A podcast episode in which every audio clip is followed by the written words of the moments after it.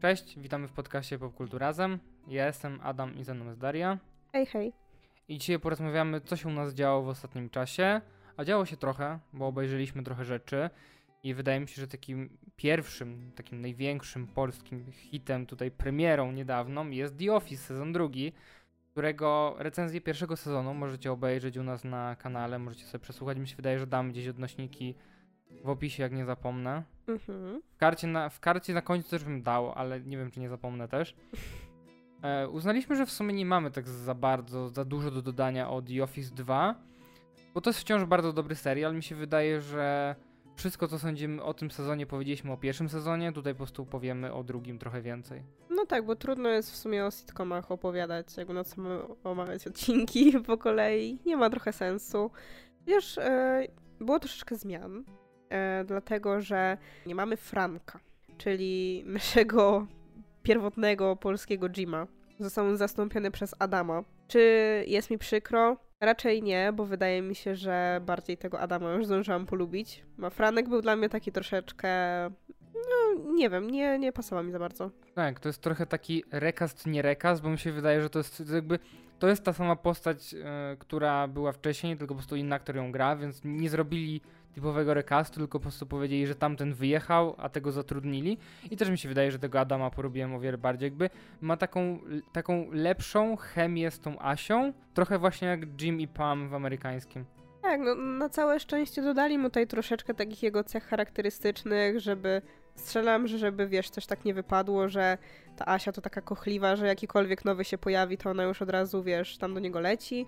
Więc dodano tam takie backstory, że oni się już znali w liceum i no, znali się i że on się z niej podkochiwał. Dodatkowo on ma tam brata i ogólnie widać, że starają się jakoś go tak ucharakteryzować, żeby go troszeczkę odróżnić od tego Franka. No i faktycznie ja go troszkę bardziej polubiłam. E, jest też znacznie mniej Gosi, dlatego że Gosia e, jest na zwolnieniu, ale pojawia się za to nowa postać e, Marzeny, o ile dobrze pamiętam, którą gra Daria Widawska, czyli no to znana aktorka już.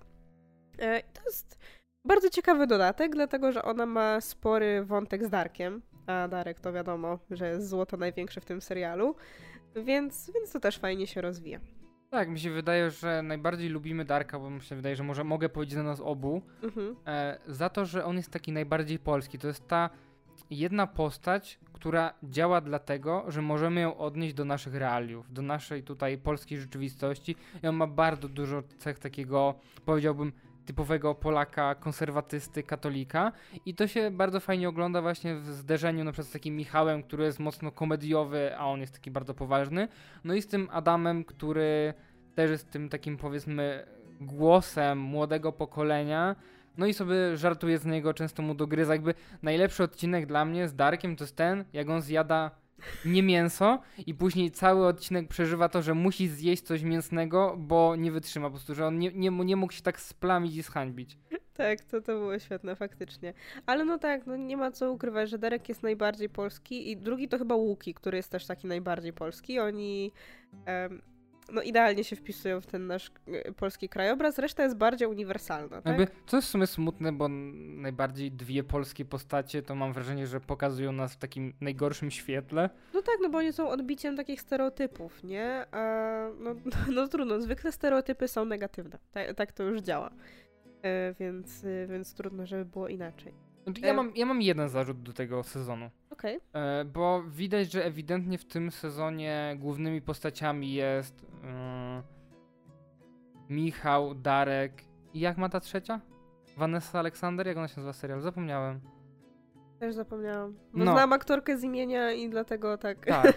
E, I ja, oni są tutaj głównymi bohaterami, a niestety reszta schodzi na drugi plan i mocno to widać. Jeszcze ta Marzena, przez to, że ma wątek z Darkiem, to wychodzi jeszcze tam jako drugoplanowa postać, a żałuję, bo jakby reszta postaci jest mocno zepchnięta na trzeci plan. Na przykład taki Lewan tutaj bardzo rzadko występuje, e, ta od social mediów też bardzo mało jej, ma tam jeden odcinek z Adamem, Asia też gdzieś tam się pojawia w tle i szkoda, jakby oni, ta trójka, bardzo trzyma ten serial i jest naprawdę zabawna i ich wątki są naprawdę świetne, ale szkoda, że przez to inne postacie tracą. No tak, no bo przede wszystkim e, Michał i Vanessa Alexander, e, są e, tutaj bohaterami tego głównego wątku, który gdzieś się ciągnie przez cały czas w tle. Dlatego, że tak jak w pierwszym sezonie, w sumie też oni byli w centrum, dlatego że ona się wtedy pojawiła z zewnątrz jako ta córka mm, prezesa, która była tam do, dokoptowana do tej grupy. Tak teraz pojawia się możliwość tego, że jedna, jedno z nich y, przeniesie się do Warszawy y, i dostanie tam jakąś posadę, więc jakby przez cały sezon, ten drugi, mamy taką rywalizację między nimi, gdzie tam y, ona na przykład wymyśla aplikację, która tam przypomina o piciu wody, potem jest konkurs na wygranie samochodu, więc to się gdzieś tam ciągnie cały czas w tle. Ale wydaje mi się, że ogólnie wątek Michała jest też teraz taki mocniejszy w tym drugim sezonie i e, on wydaje mi się, że może ludziom. Ja się zastanawiam, bo wiadomo, że Michał jest bardzo podobny do amerykańskiego Michaela. W sensie on ma te, te główne cechy yy, przeszczepione na nas, czyli e, przede wszystkim to, że Michael jest e, samotny tak naprawdę i on bardzo chciałby mieć rodzinę, chciałby mieć dzieci, on bardzo lubi dzieci, e, jest samotny, bardzo chciałby właśnie się z kimś związać, ale nie może i on tak trochę wykorzystuje ten swój humor jako taki taki mechanizm obronny, tak, żeby, żeby ludzie go polubili, ale jest przez to strasznie wkurzający, bo się za bardzo narzuca. I tutaj to widać, ale ja się właśnie zastanawiam, bo wydaje mi się, że jak oglądaliśmy amerykańską wersję, to mi zdecydowanie więcej czasu zajęło właśnie takie zauważenie tej tragicznej strony Michaela i takie polubienie go, a tutaj ja już po tym drugim sezonie mega współczuję Michałowi i moim zdaniem to jest bardzo dobra postać. Zwłaszcza to dla mnie najbardziej wybrzmiewało w dwóch odcinkach, czyli w pierwszym, w którym e, przychodzą do nich do pracy dzieciaki z domu dziecka I drugi to jest ten, w którym e, on jedzie do e, domu spokojnej starości, gdzie jest wolontariuszem. I one były takie najbardziej mocne pod tym względem. Okej, okay, to ja myślałem, że powiesz też o pierwszym odcinku, w którym no tak. jest ta parapetówka i on usilnie chce zaprosić na parapetówkę tej Marzeny do siebie do domu, bo chce że zrobić u siebie imprezę, bo no jakby nie bardzo ma tutaj przyjaciół, znajomych, więc bardzo usilnie chce tą imprezę zorganizować u siebie, żeby to była jego impreza, tak? Jego impreza, ale nie jego. No tak, bo on też świętuje swoją rocznicę, tam iluś lat w pracy, już nie pamiętam ilu. Więc tak, faktycznie on się robi taką trochę tragiczną postacią i myślę, że można mu bardzo współczuć przez to i to mi się podobało, bo ja właśnie przez to czuję, że po tych dwóch sezonach ja już jestem bardzo związana z tymi bohaterami, więc ja teraz już mogę oglądać ile sezonów tam stworzą, więc mam nadzieję, że będzie ich więcej, bo byłoby mi bardzo smutno, gdyby nie powstał trzeci. Tak, i uważam, że trzyma poziom ten drugi sezon. Wydaje mi się nawet troszkę lepszy niż pierwszy, ale może to dlatego, że po prostu już znam postacie, mniej więcej wiem z czym to się je. Humor mi się nie zawodzi, jest bardzo dobry scenariusz napisany. A momentami jest tak cringe'owy, że aż po prostu zęby bolą.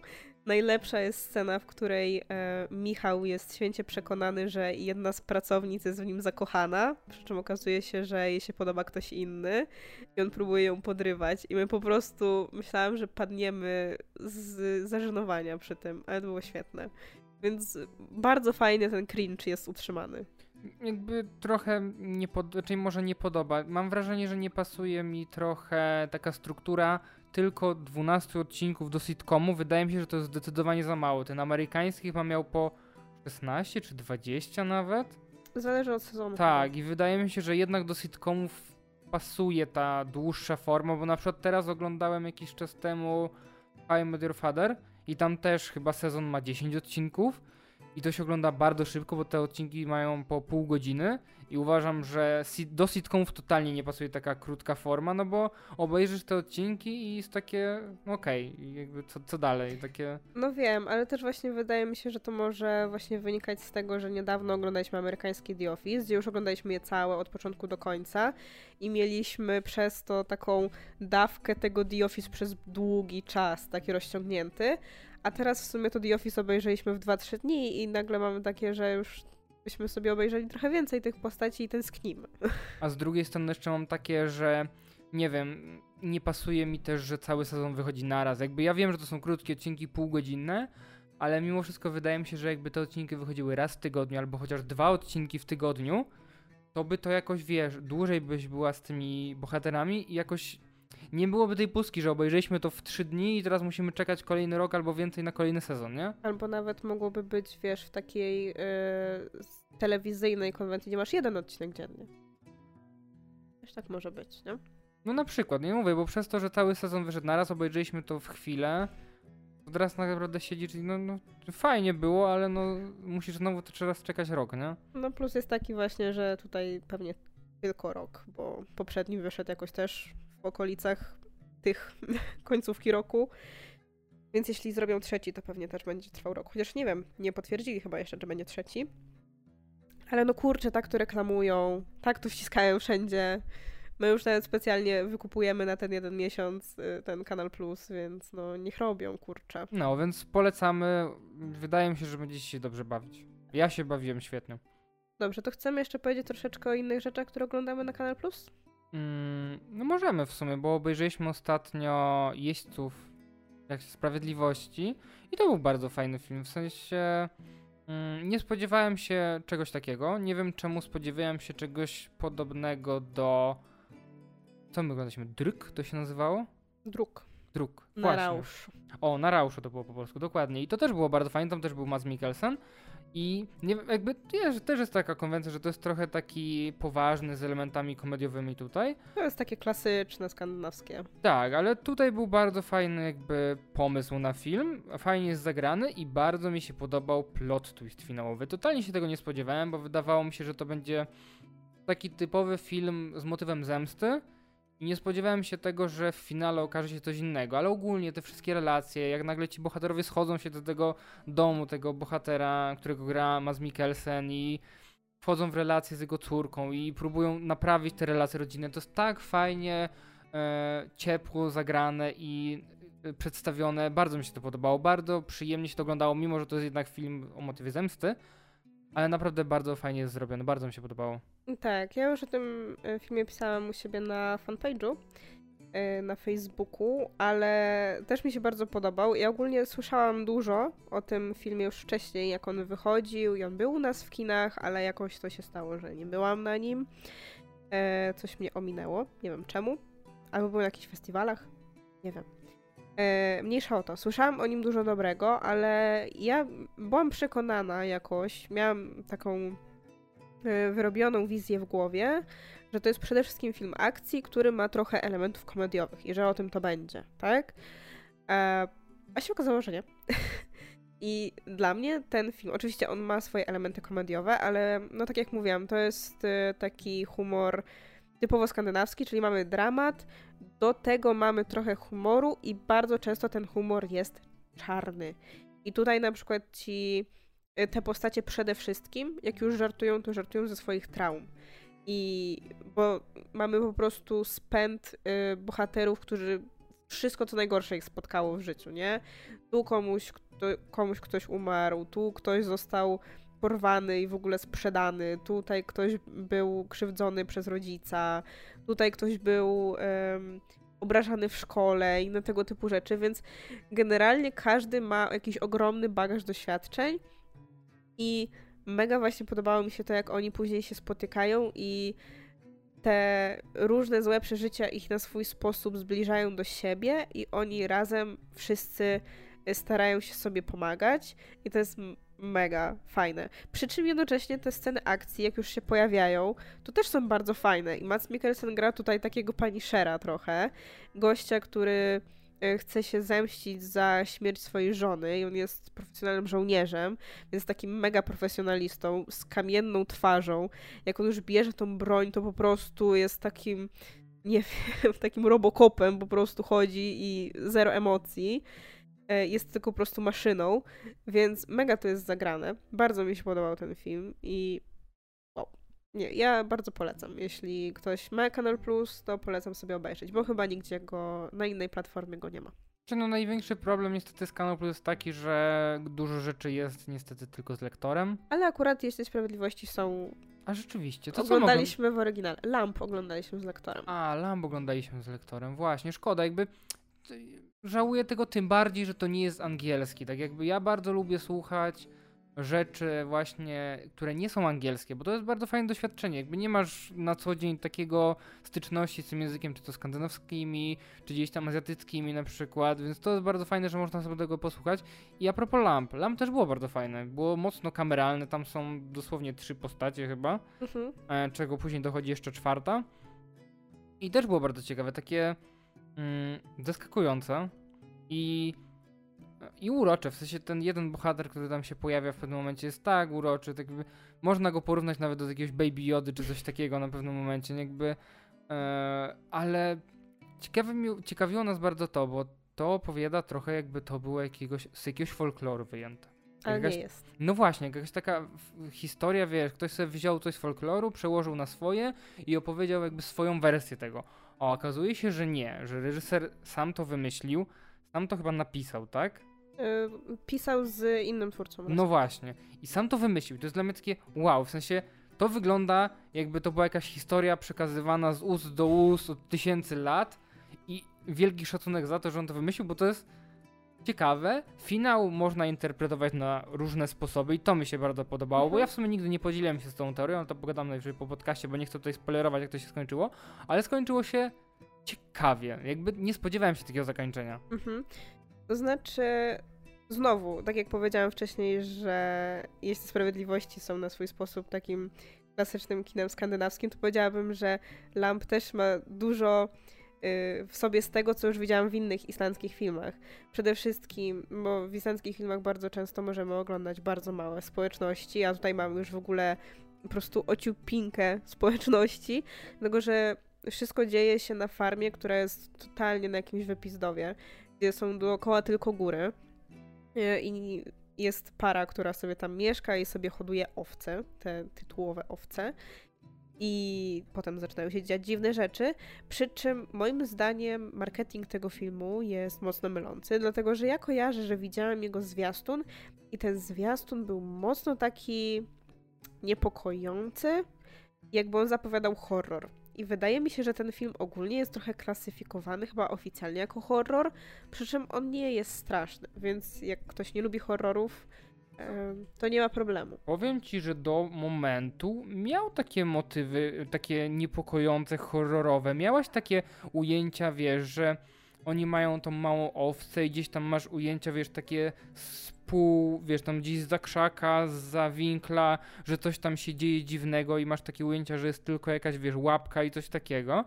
I rzeczywiście do momentu jest taki właśnie pod horror podchodzący. Później się robi bardziej taki luźniejszy, znaczy może nie familijny, bo to jest takie złe słowo, ale no robi się taki luźniejszy. Ja bym nie mówiła, że on jest horrorowy, on jest taki to, co się nazywa, po angielsku jest taka kategoria jak mystery y, film. Po polsku chyba nie ma. Y, często thrillery się też tak opisuje jako mystery thriller. Widzę, że na IMDb jest zakwalifikowany jako dramat sci-fi. No to dramat, tak, sci-fi nie powiedziałam. sci-fi to brzmi jakby, kurde, coś kosmici co najmniej mieli się tutaj pojawi. Na szczęście nie ma kosmitów, uspokajam. No już powiedziałeś Baby Yoda, to może jakieś miecze świetlne. No, więc w sumie no tak, sci-fi, nie? Pasowałoby, ale na szczęście nie, uspokajam. Ja jakby się pojawili kosmici, to bym od razu wyłączył ten film. Jakby jedyny film, który lubię z kosmitami jest Arrival, naprawdę. Okej. Okay. E, nie lubisz Star Wars? Ale nie takimi kosmitami. No dobra. I e, on ma bardzo fajny klimat, tylko e, właśnie no powiedziałabym, że on nie jest e, aż tak horrorowy, więc jak ktoś nie lubi horrorów, to może obejrzeć. Jedyna rzecz jest taka, że jest dużo obrazowych scen, na przykład porodu, owcy i tego typu rzeczy, to może brzydzić, więc to na to uczulam.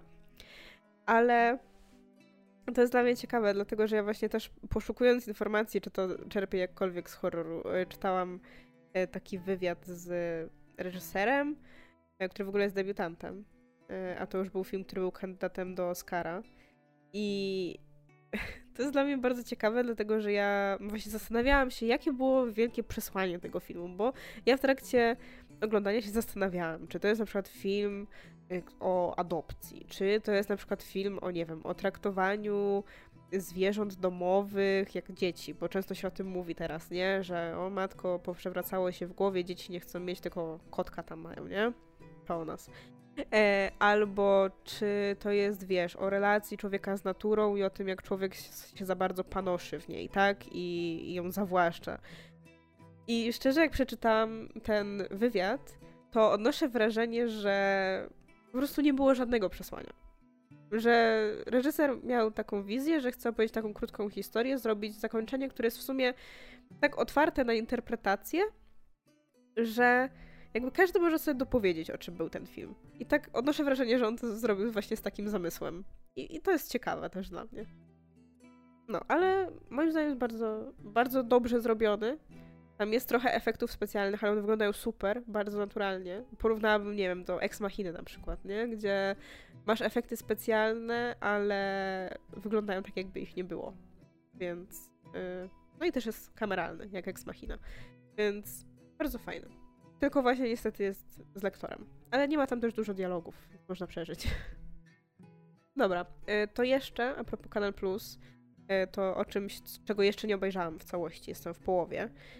Już w połowie jesteś? Tak. O matko, ja myślę, że to obejrzałeś jeden albo dwa odcinki tego. Obejrzałam pięć. E, pięć na 10 odcinków serialu Yellow Jackets, który też jest właśnie dostępny na Kanal Plus i ja kiedyś słyszałam chyba zwierz popkulturalny pisała, że to jest bardzo fajny serial. E, przy czym to jest w ogóle dość nowy serial, bo on wyszedł rok temu. Więc w sensie debiutował wtedy w Stanach. No i można go obejrzeć i on ma bardzo ciekawe założenie, dlatego że on opowiada historię, która się dzieje na dwóch płaszczyznach czasowych. Jedna e, to są wydarzenia z 96 roku, gdzie jest y, grupka dziewczyn, no nie tylko dziewczyn, tam jest też y, paru mężczyzn, e, ale te dziewczyny należą do drużyny piłkarskiej i mają lecieć na jakieś bardzo ważne zawody i w trakcie tego lotu Y, samolot ma, no, samolot po prostu spada i one lądują w jakimś tam lesie gdzieś tam w Kanadzie i, i przez następne 19 miesięcy tam są, bo nie dociera do nich pomoc przez tyle czasu. A druga, druga płaszczyzna czasowa to jest rok 2021, gdzie śledzimy losy kilku z tych dziewczyn, które przeżyły i które dostają jakieś tam dziwne wiadomości i ogólnie trochę wraca do nich ta przeszłość.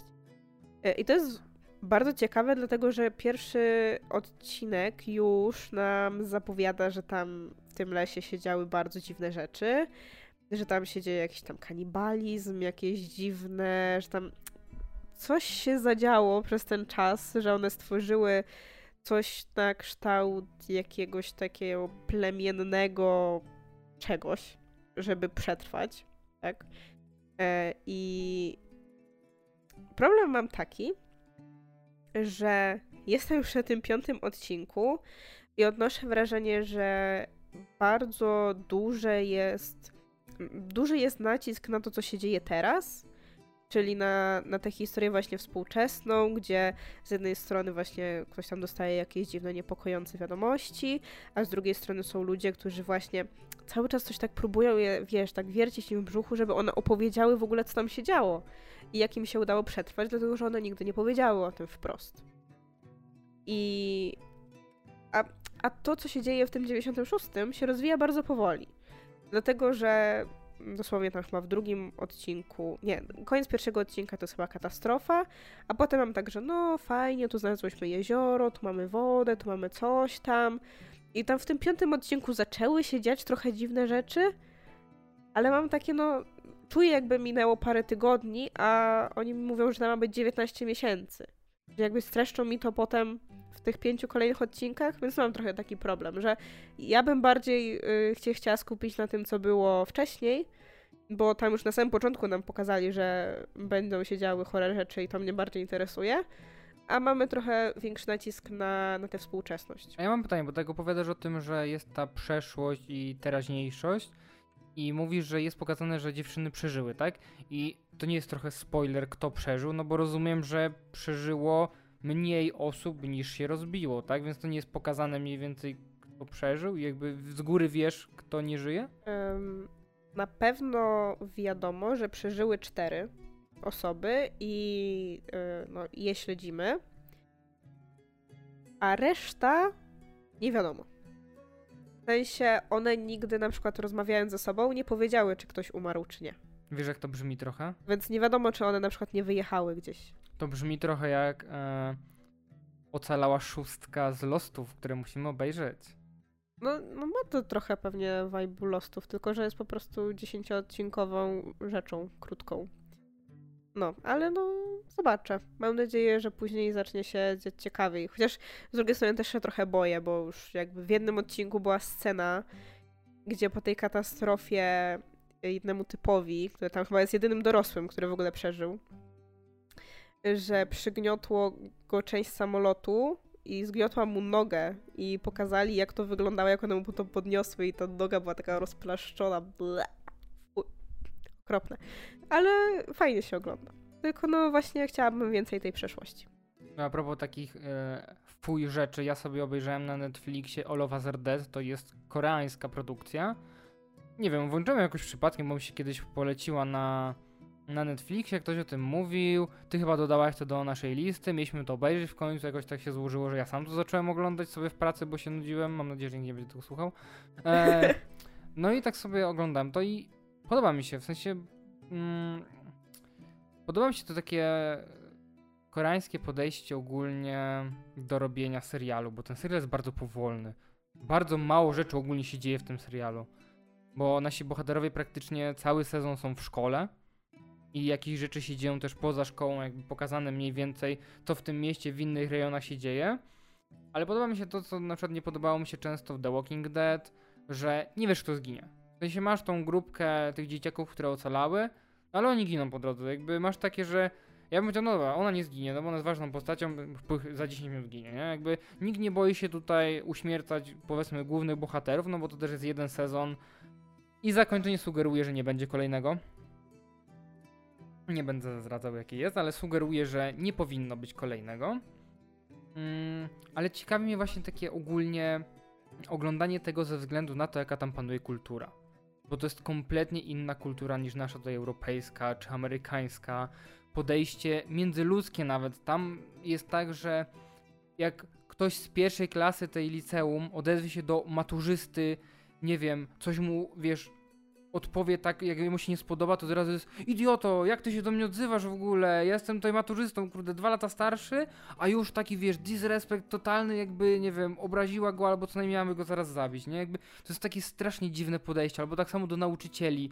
Jak uczeń coś takiego odpowie nauczycielowi, co komuś się nie spodoba, to zaraz jest, że nic w życiu nie osiągniesz, do niczego się nie nadajesz, w ogóle koniec z tobą. I to jest strasznie dziwne, może nie dziwne, ale inne. Ja nie wyobrażam sobie tak funkcjonować, bo to mam wrażenie, że to jest strasznie ryjące psychę. Mhm. To też mi się tak wydaje. Nawet w kontekście, wiesz, masz tą e, apokalipsę, zombie, nikogo to nie obchodzi, że jest zombie apokalipsa. Jeżeli ty jesteś, nie wiem, rangą niżej albo jesteś młodszy, to w ogóle nie masz prawa głosu. Dorośli decydują. Osoby, które są rok, dwa lata starsze decydują, bo są starsze. I tylko dlatego. Mimo, że chodzicie do jednej szkoły, to nie ma to znaczenia. I to strasznie takie, wiesz, powiedziałbym egzotyczne dla nas, nie? Jakby mhm. totalnie nie masz z tym styczności i bardzo, ze względu na to też ciekawie się to ogląda, bo to jest też takie trochę inne podejście do tego tematu apokalipsy, nie? Mhm.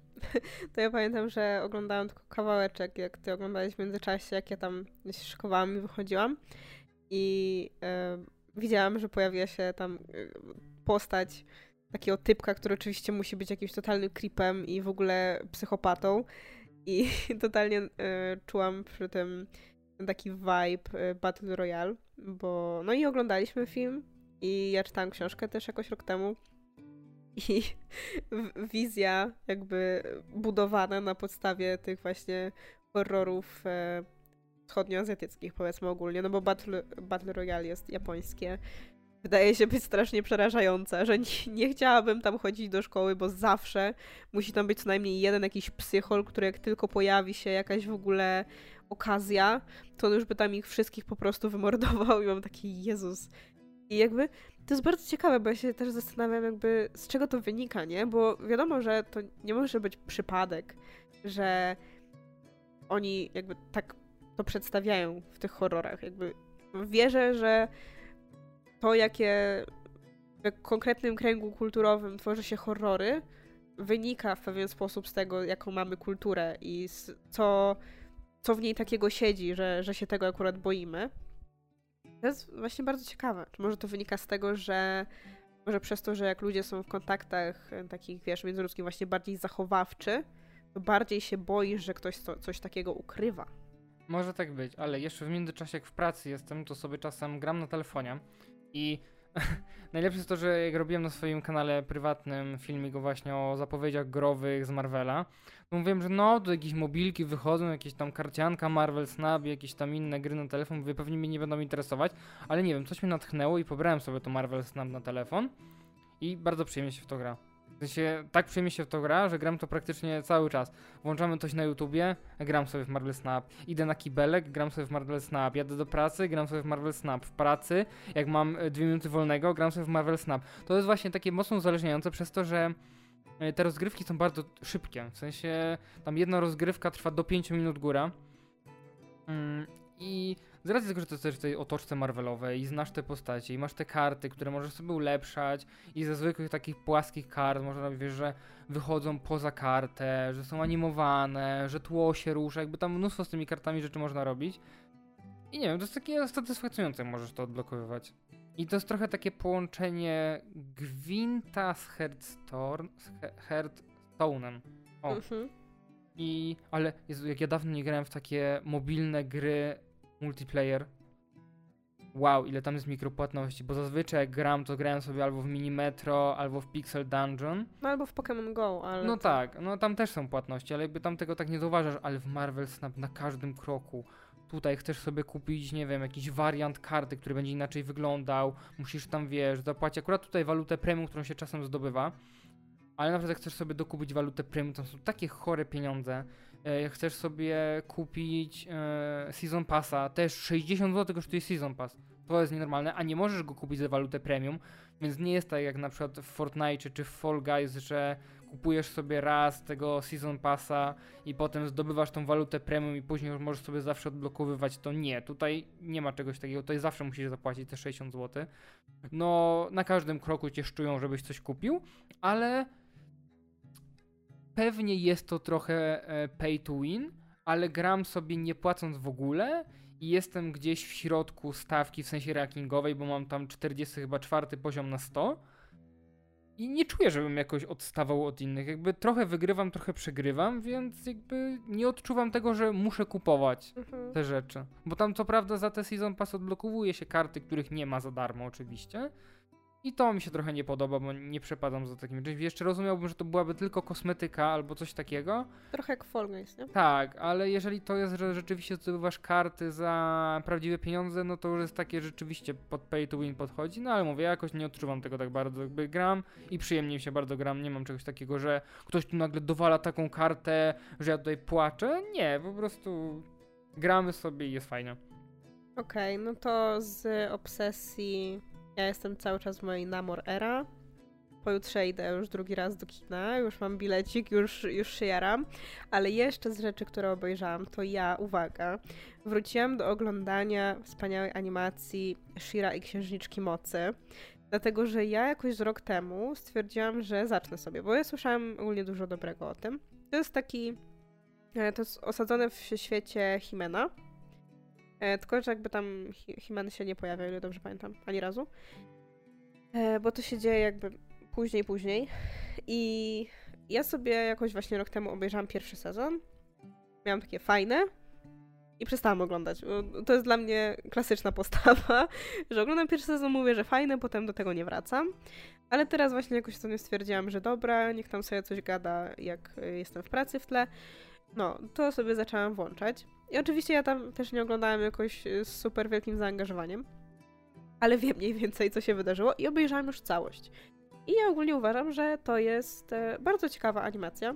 E, ona jest oczywiście wiadomo, że dla młodszego widza przede wszystkim, nie dla starych pierdzieli takich jak ja, e, ale jest bardzo fajna. Wydaje mi się, że ma przede wszystkim bardzo fajnie zbudowane postaci, chociaż wydaje mi się to znamienne, że bardzo często w tego typu produkcjach jest tak, że ta główna postać jest chyba najtrudniejsza z nich wszystkich.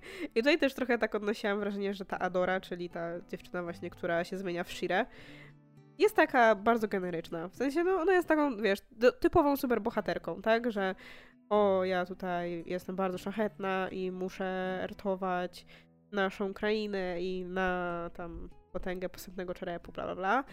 E, a dookoła jest więcej, zdecydowanie więcej ciekawych bohaterów i, i bohaterek. I to jest bardzo fajnie zbudowane. Jakby większość postaci to są w ogóle y, kobiety. Y, właściwie wszystkie, no bo właśnie wszystko jest o księżniczkach, tak? Bo te księżniczki mają moce różne, więc właściwie wszystko się kręci wokół nich. Y, jest tam paru facetów, ale oni są wszyscy tacy w bardzo fajny taki sposób budowani, że to nie są jacyś tam macho czy coś takiego, tylko są tacy soft, bardzo bym powiedziała.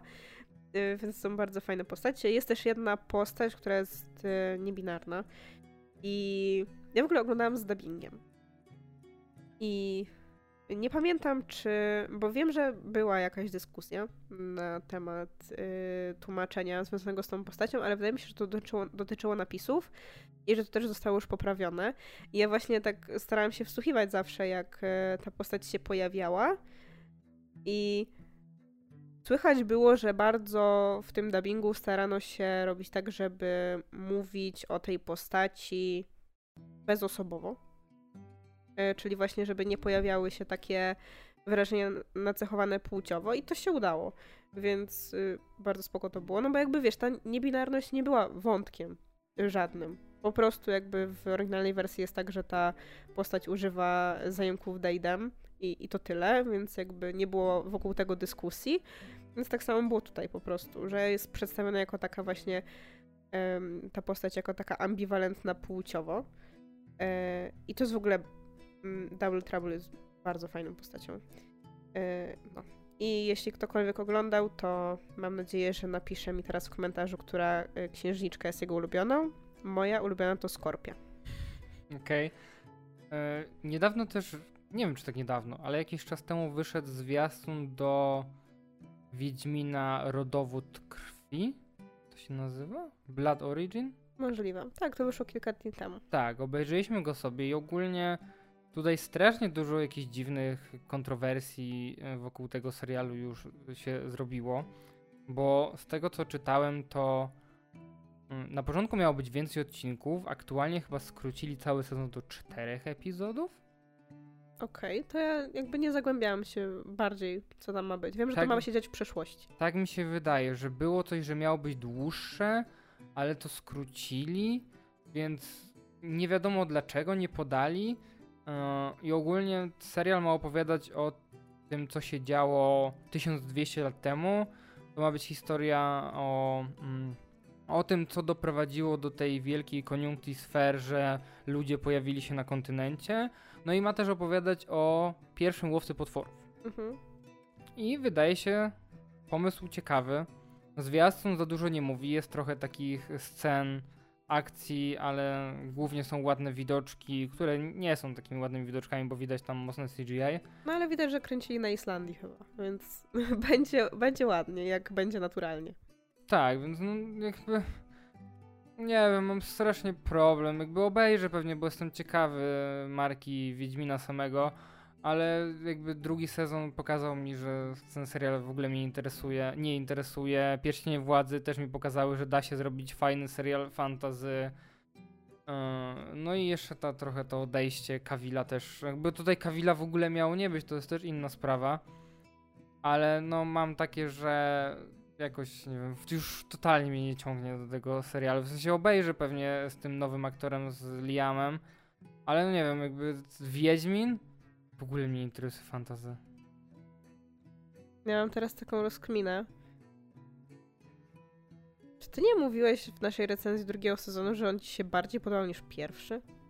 Tak, podobał mi się bardziej niż pierwszy, ale później mówiłem przy okazji Pierścieni Władzy, że Wiedźmin aktualnie po tym jakby, bo jeżeli miałem samego Wiedźmina, to on mi się podobał, ale później dostałem po pierwsze e, House of Dragon, który był lepszy niż Wiedźmin, to też mi się średnio podobał, co narzekałem. Dostałem Pierścienie Władzy, które są świetnym serialem I nawet zwiastun do tego serialu Willow, który wychodzi chyba teraz pod koniec miesiąca, który też ma być serialem fantazy, wygląda... To nie jest film? Nie, to ma być serial. Okej. Okay. E, wygląda o wiele lepiej niż Wiedźmin. Jakby sam zwiastun podobał mi się bardziej niż serial Wiedźmina. Okej. Okay. Nie, mnie interesuje ze względu na to, że tam jedną z głównych postaci będzie grała Michelle Yeoh, a ona jest nie wiem, jakoś wzbudza moją sympatię i wiem, że na pewno sceny walki powinny być fajne, jeśli ona tam jest, bo jest bardzo zdolna. Yy, bardzo zdolną wojowniczką, jeśli można tak powiedzieć. Że, no, zna się na sztukach walki. Więc yy, mam nadzieję, że chociaż to będzie fajnie wyglądać. Ale w sumie jak będzie krótkie, to mi to nawet pasuje. Po co tam się roz, rozmemływać, rozciągać to bez sensu. Więc jeśli faktycznie mają taki pomysł, który mogą zmieścić w te cztery odcinki, to nawet lepiej niż jakby mieli to rozciągać na siłę. Znaczy z tego co słyszałem, to nie jest pomysł na cztery odcinki, tylko oni mieli pomysł na więcej odcinków, tylko nie wiem, czy cięcia budżetowe, czy coś zmusiło ich, że musi być mniej odcinków. Zobaczymy. No, no zapewne obejrzymy, no bo... Bo święta nie ma co robić tak. W sumie no tak, bo to wychodzi w tym okresie świątecznym, więc pewnie obejrzymy sobie. Mm, na Twitterze zaczął się ruch na Twitterze się ostatnio dzieje dużo ruchów Tak, dziwnych. ale zaczął się ruch, który e, ładnie został nazwany e, Release Air Cut i to jest chyba, bo chodzi ogólnie o pierwszy Suicide Squad. Nie wiem, czy kojarzycie, wyszedł taki film chyba w 2016 roku, który jak obejrzałem, ogólnie jak obejrzałem ten film pierwszy raz, byłem w kinie, wyszedłem z kina, mówię, okej, okay, spoko film. Ale później dostałem Suicide Squad o Jamesa Gunna. Tak długo musiałeś myśleć, żeby zauważyć, że to był słaby film. Tak, e, tak, długo musiałem myśleć i po obejrzeniu Suicide Squadu Jamesa Gunna uważam, że tamten Suicide Squad jest śmierdzącym gównem. I najgorsze jest to, że do tej pory, jak ludzie robią cosplaye, to robią cosplaye Harley Quinn z tamtego filmu i to jest taka żenada. Ja po prostu nie mogę patrzeć na te cosplaye. Są łatwiejsze, więc pod tym względem mogę wybaczyć, ale poza tym już nie. No tak, ale no.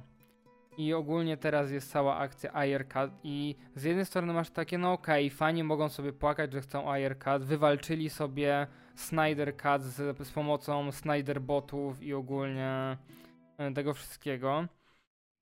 I wiesz, nie byłoby w tym nic złego, gdyby to tylko fani. Ale na Twitterze można zobaczyć, że tutaj David Ayer, mówię tak, podaje dalej te tweety i sam się podpisuje hashtagiem release AirCut, więc jakby to nie jest taka oddolna tutaj akcja samych fanów, tylko niestety tutaj twórca się zaangażował w ten cały ruch, więc to jest trochę kiepskie.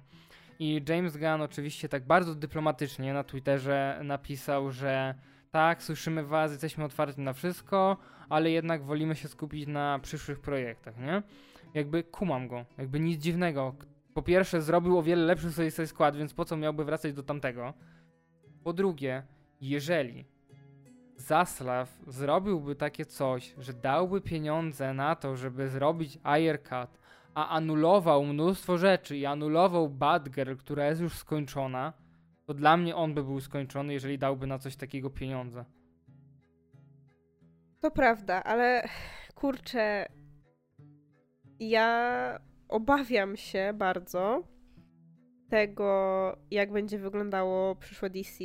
Jakby z jednej strony mają Jamesa Gana, który jest super twórcą, jakby on już pokazał w samym DC, że potrafi robić super rzeczy, ale właśnie przez to, jaki jest fandom zgromadzony dookoła tego, to wydaje mi się, że może być im bardzo trudno robić coś. Jakby wiadomo, że nadal są, wiesz, tacy widzowie jak my, którzy oglądają wszystko, co komiksowe i pójdą. Są ludzie, którzy nie wiem, chodzą do kina raz czy dwa razy do roku i lubią jak już to iść na blockbuster, więc mogą pójść na coś, co jest DC.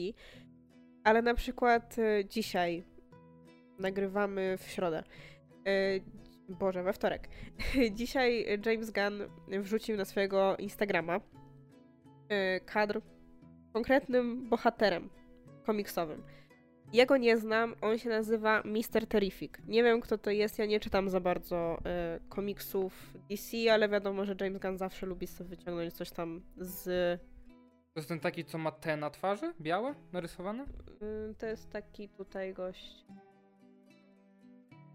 No. No ma takie te, tylko czarne, no. nie białe. To ja go kojarzę tylko chyba z e, Deceased, tej serii o zombie. No właśnie, ale wiadomo, że no już wyciągnął tego Peacemakera czy innych tam, no i potrafi z tym coś zrobić. No i weszłam sobie w komentarze, wiadomo, bo jestem ciekawa. On tam nie dodał żadnego opisu, niczego. Ale wiadomo, że no może to być jakiś znak, bo on chyba też mówił, że będzie tworzył jakiś swój projekt y, oprócz y, Peacemakera w świecie DC, więc możliwe, że faktycznie tutaj, wiesz, hintuje, co to będzie. Y, no. Weszłam sobie w komentarze z ciekawości i o czym jest dyskusja. Piszą. Nie dawać takich małych postaci, skup się na tej y, głównej trójce. Restore Snyderverse. Dajcie nam film z Batfleckiem wszyscy, wszystkie najwyżej lajkowane gdzieś tam komentarze gadają w kółko o tym samym. Czyli jakby z jednej strony oni tworzą te rzeczy, które się gdzieś tam przyjmują, ale nadal jest tak, taka ogromna chmara tych ludzi i pewnie tych botów, bo już o tym się też mówiło przy okazji, które się tak po prostu uparły, że oni po prostu będą po prostu truć dupę do końca swoich dni. I ja uważam, że to, że oni pozwolili na wypuszczenie Snyder Cut, nawet jeśli Snyder Cut było lepsze niż to, co wyszło w kinach, no to oni sobie tym po prostu naważyli tego bigosu i oni teraz już po prostu nie wyjdą z tego. I cały czas będą się z tymi ludźmi męczyć i to był tak głupi ruch na swój sposób. Ale to jest tak zawsze się mówi, nie negocjuje się z terrorystami, nigdy nie spełnia się warunków terrorystów, jakby zawsze się o tym mówi. No, ale jakby wiesz, no wiadomo, że można też dopowiedzieć o tym, że no tak, Snyder miał, wiadomo, trudny czas, on odszedł z tego filmu w momencie, bo, bo wydarzyła się tragedia, nie dlatego, że nie wiem, że stwierdzili, że był ciulowy czy coś takiego, że mu nie wychodziło, tylko odszedł w konkretnym momencie, kiedy wydarzyła mu się tragedia rodzinna. Okej, okay, wiadomo, może przez to masz, wiesz, większe współczucie w stosunku do niego, ja to rozumiem, yy, jak najbardziej, bo też mu współczuję, więc zrobili to może jako jakiś akt dobrej woli ale nie pomyśleli w ogóle o tym, że za tym ich aktem dobrej woli w stosunku do konkretnego twórcy stało mnóstwo tych ludzi, którzy po prostu tylko czekali, aż to gdzieś wyjdzie, żeby oni teraz mogli naciskać na wszystko. Jakby strasznie mnie irytuje taka tendencja ostatnio w internecie, jakby oni tutaj są już w ogóle odstrzeleni w tym wszystkim, ci wszyscy fani Snydera yy, i, i tego, powiedzmy pierwotnego DC, które powstawało jako to Snyderverse czy cokolwiek, którego częścią powiedzmy, że też było Suicide Squad, chociaż no nie łączyło się tam bezpośrednio. No łączyło się bezpośrednio. Pojawił się przecież Batman, pojawił się Superman, No ale nie było Flash. widać kto to był. No było. To było jawne pokazane, że Batman złapał Harley Quinn, że Flash złapał Boomeranga, Superman chyba też kogoś tam złapał. To było wszystko pokazane we flashbackach. To mi się wydawało, że tam był tylko ten. Nie, wszystko było pokazane. Okej, okay, dobra, to nieważne. no, ale że jakby on był tego częścią. Ale jakby to, to nie jest wszystko, bo dookoła jest też mnóstwo fanów jakichś innych rzeczy, którzy wymyślają te swoje durne petycje i myślą, że nie wiem, tak ostatnio było a propos chyba czego Halloween. Nam się też finał Halloween nie podobał, ale nie wiem, co by musiało mi zadziać się w głowie, żebym stwierdziła, to jest dobry moment, żeby stworzyć petycję w internecie, żeby oni nakręcili ten film od nowa, bo nie mają na co wydawać pieniędzy. Więc jakby ta postawa taka strasznie roszczeniowa tych fanów, która wydaje mi się, że też jest napędzana przez tego typu rzeczy, gdzie jakby no one czasem są pozytyw przynoszą pozytywne rzeczy. Na przykład to, że nie wiem, wygląd Sonika zmienili. Okej. Okay. E, albo to, że właśnie, wiesz, Snyder dostał ten swój film i był trochę lepszy niż ten pierwszy. Okej. Okay więc to są jakieś plusiki, ale przez to ci ludzie tak się po prostu nakręcają. Tak, bo to jest takie raz się udało, to może kolejny raz też się uda, nie? Tak, przy czym w wielu sytuacjach to jest właśnie nieużywane do tego, żeby na przykład coś. Może nawet. Nie no, dobra, bo w przypadku Sonika było, żeby coś poprawić. No okej. Okay. Ale że to jest często nacechowane po prostu jakąś nienawiścią w stosunku do czegoś. Tak? Bo to jest na zasadzie mi się nie podoba, bo nie, bo była baba, Zróbcie tak, żeby nie było baby. Na takiej zasadzie. Albo zróbcie, żeby było takie, bo ja chcę, żeby ta postać była taka i taka. Albo żeby ktoś inny to zagrał i coś tam. Kurza mnie to strasznie. Tak, a propos jeszcze tych postaci, co mówiłaś, że fani piszą, żeby nie wyciągał jakichś postaci z dna wora, tylko robiło o Supermanie, Batmanie i tych postaciach. Ja mam takie Spójrzcie na MCU. Najpierw zaczynali od postaci, które nikogo nie obchodziły, których nikt nie znał. Nawet Gunn zrobił sobie Guardians of the Galaxy od postaci, które gdzieś tam były na dnie wora i nikt o nich nie pamiętał i nagle stworzył z nich markę. Więc jakby akurat dla mnie pisanie Ganowi, żeby nie wyciągał postaci z dna wora jest chyba najgłupszą rzeczą, bo to jest gościu, który wyciąga postacie z odmętu wszystkiego i robi z nich marki. Peacemaker, ktoś słyszał o Peacemakerze wcześniej, ja czytając DC nie słyszałem, a teraz w komiksach nawet on dostaje swoje serie przez to jak w filmie go i w serialu pokazali. Więc no widać, że jednak chłop ma głowę do tego i tym bardziej wydaje mi się, że dzięki temu, że wyciągasz postaci, których nikt nie interesuje, to możesz sobie pozwolić na większą swobodę, bo nikt nie ma wobec nich oczekiwań. No ale tak samo jest na przykład z Guardiansami, jak teraz y, czytałam parę komiksów, takich na przykład klasików, które wychodziły u nas z Guardiansami. Oni mają naprawdę niewiele wspólnego z tym, co my widzimy na ekranie. On stworzył im zupełnie inne osobowości. Jakby wiadomo, oni mają elementy swojego charakteru, które były w, w komiksach. Jasne, to nie jest tak, że on, wiesz, wziął wygląd i nawet wygląd pozmieniał też w sumie. Szkoda, że Gamora nie ma tych takich, y, nie jest zielono-czerwona, bo fajnie wyglądała z tymi czerwonymi wstawkami. W grze była taka. No, no to w komiksach też. No, y, więc to, to jest jeden minus.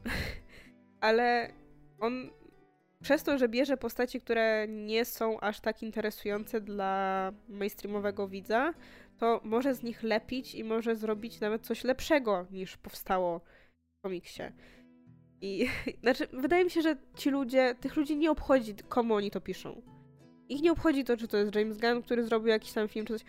Oni są po prostu tak zafiksowani na, na punkcie tego, co oni chcą, że oni to napiszą każdemu i będą po prostu jak taka Katarynka. Ale a propos jeszcze tych e, roszczeń, to wiemy już, zauważyliśmy, że od czasu jak się Endgame, e, jakby Endgame było, to teraz e, jest taka zmiana ogólna, wiesz, myślenia ludzi, że teraz już Marvel jest ciulowy, tak? Że Endgame było tak ogromne, że już mnóstwo, dużej ilości ludzi się nic nie podoba. No i dobra, jakby jak mi się nie podoba, to spoko. Ale y, pojawiają się głosy a propos dwóch postaci z MCU, które tak totalnie brzmią, jakby pisali je fani Snyderverse, że nie mogę ponieważ y, ostatnimi czasy bardzo dużo narzeka się na postać Halka i na postać Tora. I strasznie mnie to bawi, zwłaszcza jak pisze się na przykład a propos Tora, że no, mam nadzieję, że w piątej części Tora wrócimy do jego mrocznych początków. Czego? Ja mam takie. Czego? Albo, no bo przecież on jest taki w komiksach mroczny. Jaki? Jakby ci ludzie są jacyś stuknięci. Dosłownie to brzmi, jakby to byli fani Snydera. I najbardziej rozwala mnie, jak oni na przykład zrobili ten taki art, gdzie dosłownie wzięli postać z Assassin's Creed'a, Valhalla i po prostu wkleili mu głowę Chrisa Hemswortha. I mówią, takiego chcemy. Tora. Albo ktoś pisze, chcemy, żeby był Thor, ale w stylu serialu Wikingowie. I ja mam takie, czy wy jesteście na, na głowę upadliście? Bo oni mówią, że no on tyle stracił, więc on teraz powinien nie myśleć w ogóle o niczym, tylko mordować. I jakby ludzie tłumaczą, że wy nie zauważyliście, że on swoim humorem, właśnie trochę tak jak mówiliśmy o Michale z The Office, że on swój humor wykorzystuje jako takie narzędzie trochę terapeutyczne dla siebie, że on ukrywa za tym swój ból. Wy, wy tego nie widzicie, to się dzieje przez dwa filmy. Ale on powinien mordować. Więc to jest takie puste strasznie. Tak samo z Hulkiem.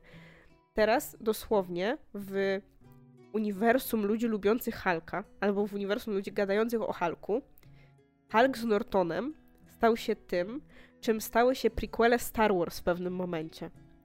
Teraz jest wokalna grupa ludzi, która twierdzi, że to był najlepszy Hulk. Wiesz dlaczego? Dlatego, że on był bezmyślny, chciał się zabić i chciał wszystkich mordować dookoła. To jest najlepszy Hulk. To, że ten biedny Bruce Banner wreszcie doszedł do etapu, w którym jest mu dobrze w życiu i ma spokój i jest uśmiechnięty, najgorzej. On powinien być bez mózgi i powinien tylko mordować ludzi. Jak sobie przypomnę film z Hulkiem, z Nortonem, to w głowie mam tylko te okropne efekty specjalne.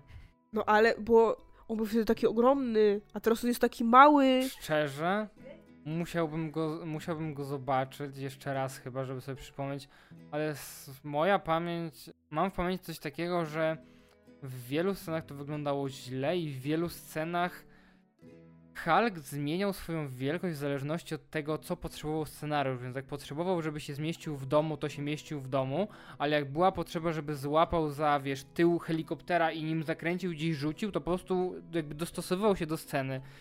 I ogólnie to CGI było tam okropne. No to też był 2008 rok chyba, więc powiedzmy, że to dość stare dzieje, ale wydaje mi się, że na przykład Iron Man, czy nie wiem, o wiele lepiej wyglądał niż ten Hulk.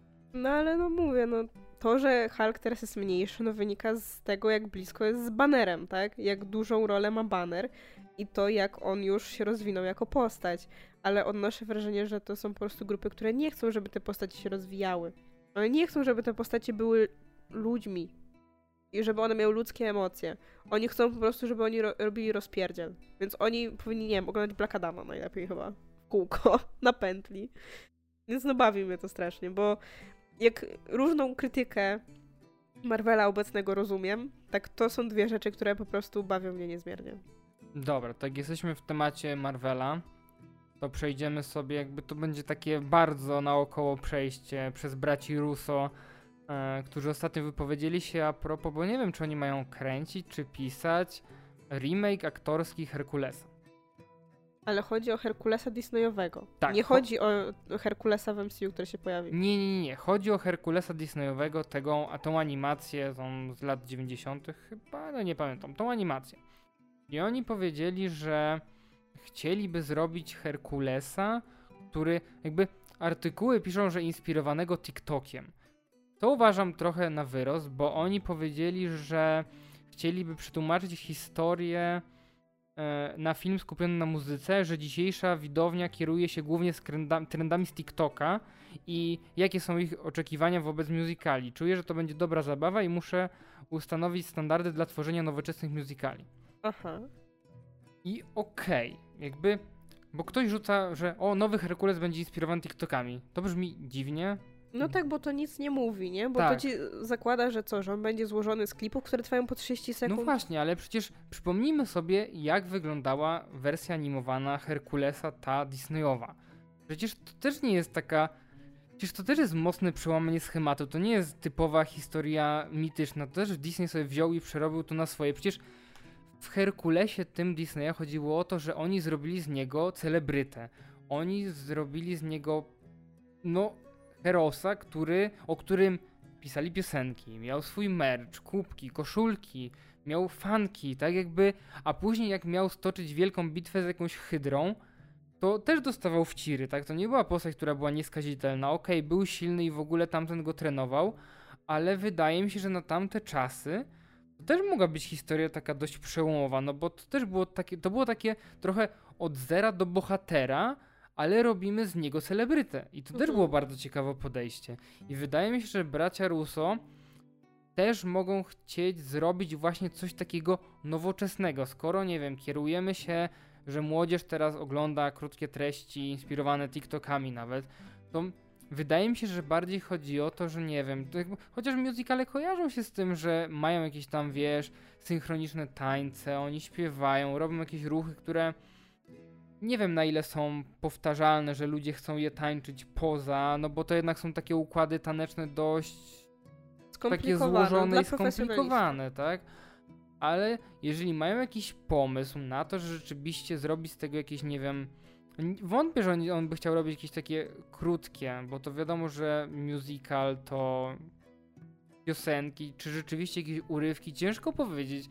Szczerze, jestem zaintrygowany, totalnie nie wiem jak może to wyjść, ale Uważam, że akurat Herkules mógłby być takim poletkiem do eksperymentów, no bo pierwszy był eksperymentem, który wydaje mi się udał, bo ja bardzo lubię tego Herkulesa. Mhm. Znaczy, wydaje mi się, że jeśli oni faktycznie mówią, jakby, jeśli zaczęli mówić nie właśnie, że ludzie lubią TikToka, tylko ludzie lubią treści, które są krótkie i dynamiczne, to właśnie może chodzi o to, że oni chcą po prostu udynamicznić musical. No bo jak oglądaliśmy na przykład West Side Story, wydaje mi się bardzo klasyczny musical, bo to jest na podstawie bardzo starego tam filmu i to jest jakby przeróbka jego. No to West Side Story jest, jak patrzę na te jego piosenki, no to to są często takie snuje, ballady. Normalny człowiek tego nie zaśpiewa, bo nie, nie jest w stanie, no za trudne są, tak? Ale to jest takie, że te piosenki nawet często nie są takimi, wiesz, piosenkami, tylko opowiadają historię. Przypominam sobie tego Angela Elgorta, który tam śpiewa Maria, no nie? I coś, mam takie, Boże, już umieram, o, o, odpływa ze mnie wszystko. Już mi się nie chce tego słuchać. Więc to może być niezjadliwe dla współczesnego widza. Jak ktoś zna na przykład stare West Side Story, obejrzy to, fajnie, mam odświeżoną wersję. Ktoś lubi klasykę musicalu, obejrzy, mam fajnie odświeżoną wersję, ale strzelam, że dla młodych ludzi to nie jest atrakcyjne. Może być atrakcyjna scena, nie wiem, tańca na ulicy, bo była bardzo fajnie, dynamicznie właśnie zrobiona, ale to też wynikało z tego, że y, konkretnie West Side Story czerpie z portorykańskiej kultury. Więc tam, no, muzyka latynoska wiadomo jaka jest. Ale no, wydaje mi się, że może po prostu im chodzić o to, żeby zrobić musical, który będzie bardziej dostosowany do współczesnych widzów, będzie bardziej dynamiczny. I to jest tyle. A to, że użyli tego TikToka, wiadomo, że sobie tym wykupali grup, bo wszystkie media wyłapują takie hasełka, tak? I muszą to potem podać jako wielki news, który tak naprawdę nie ma nic wspólnego za bardzo z tą wypowiedzią. Więc no. Zostajemy w temacie Disneya. Dużo Disneya dzisiaj. I w mm. temacie przekręcania tytułów? Artykułów? Trochę tak, trochę tak, bo wyszło ostatnio info, chyba Margot Robbie sama powiedziała o tym, że niestety nie powstanie e, nie powstanie spin-off Piratów z Karaibów, które miała ona tworzyć ze swoją chyba tą firmą producencką. Miała być w to zaangażowana scenarzystka Birds of Prey. Ona miała, no, jakby ta ekipa z Birds of Prey miała być praktycznie cała przeniesiona do tego, do tych Piratów z Karaibów. Mieli robić spin-off właśnie o, o piratkach. No i aktualnie jest powiedziane, że oni jakby mają pomysł, z tego co rozumiem, mają chyba już gotowy scenariusz, który przedstawiali Disneyowi i rozwijali ten pomysł cały czas, no ale cały czas e, tutaj Disney mówił nie, nie, nie, nie, nie, więc ona w końcu odpuściła, bo nie widzi sensu, żeby tego dalej kontynuować. Mm, no i oczywiście co robią mm, tutaj media? Podają, że e, jak to było, że Piraci z Karaibów z żeńską wersją Sparoła nie powstaną. I dla mnie to jest takie wow, jakby widać o co im chodzi. Chodzi im tylko o nabijanie komentarzy tego, że łe, znowu zmieniają męską postać na żeńską. A tutaj totalnie nie o to chodzi, bo to miała być oryginalna postać, albo chyba wzięta. Jakby to miała, miał być po prostu spin-off z nowymi bohaterkami, nowa historia, tylko po prostu z tytułem Piracie z Karaibów, no bo wiadomo, że jak podepniesz się pod znaną markę, to chętniej ludzie pójdą niż na film, który będzie miał tytuł kompletnie inny, nie, z niczym się nie kojarzący. Jakby to jest logiczne, tak? I to też nie jest tak, że ta wersja miała totalnie wyprzeć e, główną sagę, bo tam, tą główną sagę powiedzmy, no bo ten Deb już nie wróci, tak? Ale no e, jakby ten film drugi, jakby z tej głównej linii powstaje, no bo e, z tego co czytałem, tamta obsada, na przykład z Kają Scodelario na czele, mają podpisany kontrakt na jeszcze jeden film i muszą w nim zagrać, więc muszą ten film zrobić. Więc to jest tak, że te filmy miałyby powstawać równocześnie. I szkoda, bo ja bym chętnie zobaczył coś takiego, tym bardziej, że miała to robić ekipa od Birds of Prey, które ja bardzo lubię i chętnie bym sobie, chyba nawet oglądałem jeszcze raz, jakiś czas temu. Tak. I chętnie obejrzał jeszcze raz, bo bardzo lubię ten film. I szkoda, bo wydaje mi się, że to mogłaby być taka fajna odskocznia, bo ile razy można oglądać tego Depa w roli Sparoła, który już jest tak zmęczony tą rolą, że...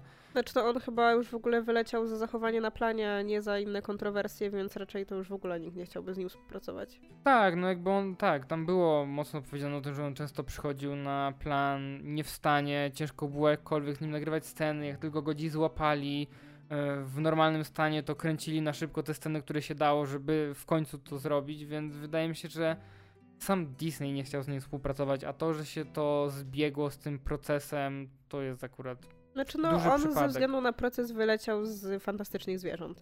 Ale wydaje mi się, że tam była. To nie na planie Piratów z Karaibów była też sprawa, że on uderzył kogoś i później tam ta sprawa chyba się jeszcze toczy w ogóle. Chyba, chyba że to uderzył było, chyba tak, kogoś z ekipy tam filmowców, więc to no nie dziwię się, że ktoś nie chce z nim współpracować, ale większość ludzi oczywiście o tym nie wie i, i wiesz, gada w kółko o tym samym, że Deb skrzywdzony, proszę go wrócić, no to raczej tutaj nikt nie wróci, bo kto by chciał z nim pracować, jeśli jest nieprofesjonalny na planie, e, pomijając inne rzeczy. To znaczy, ja bym przede wszystkim e, chciała, znaczy ja w ogóle nie interesuję się serią Piratów z Karaibów, ja widziałam coś tam kiedyś tam, ale nie pamiętam. E, nie oglądałam tych filmów jakby wszystkich, może widziałam część pierwszego, ale fajnie byłoby zobaczyć Margot Robbie w czymś znowu, co byłoby filmem akcji, bo pewnie byłoby filmem akcji przygodowym, bo faktycznie na przykład Birds of Prey, yy, czy no ten Suicide Squad Gana pokazują, że ona się fajnie w tym sprawdza, a ona mnie trochę w sensie szkoda mi jej zawsze na te takie role, bo ona często pojawia się na przykład, nie wiem, pewnego razu w Hollywood, gdzie jej rola polega na tym, że ma ładnie wyglądać i moim zdaniem totalnie jakby rujnuje jej potencjał, bo ona ma bardzo duży potencjał aktorski. No ma, no dostała nominację do Oscara za Jatonia, tak? Tak, i za Bombshell. Chociaż Bombshell też była taką postacią. No dobrze, ale tam ona też grała prawdziwą postać. No tak. Yy, tak, w sensie prawdziwą osobę. No ale na przykład ostatnio grała w Amsterdam i była spoko. W sensie ten film ogólnie jest taki... Właśnie najgorsze jest to, że ten film jest okej. Okay. W sensie mhm. ma obsadę, która jest gwiazdorska, ale jest po prostu okej. Okay. Mhm.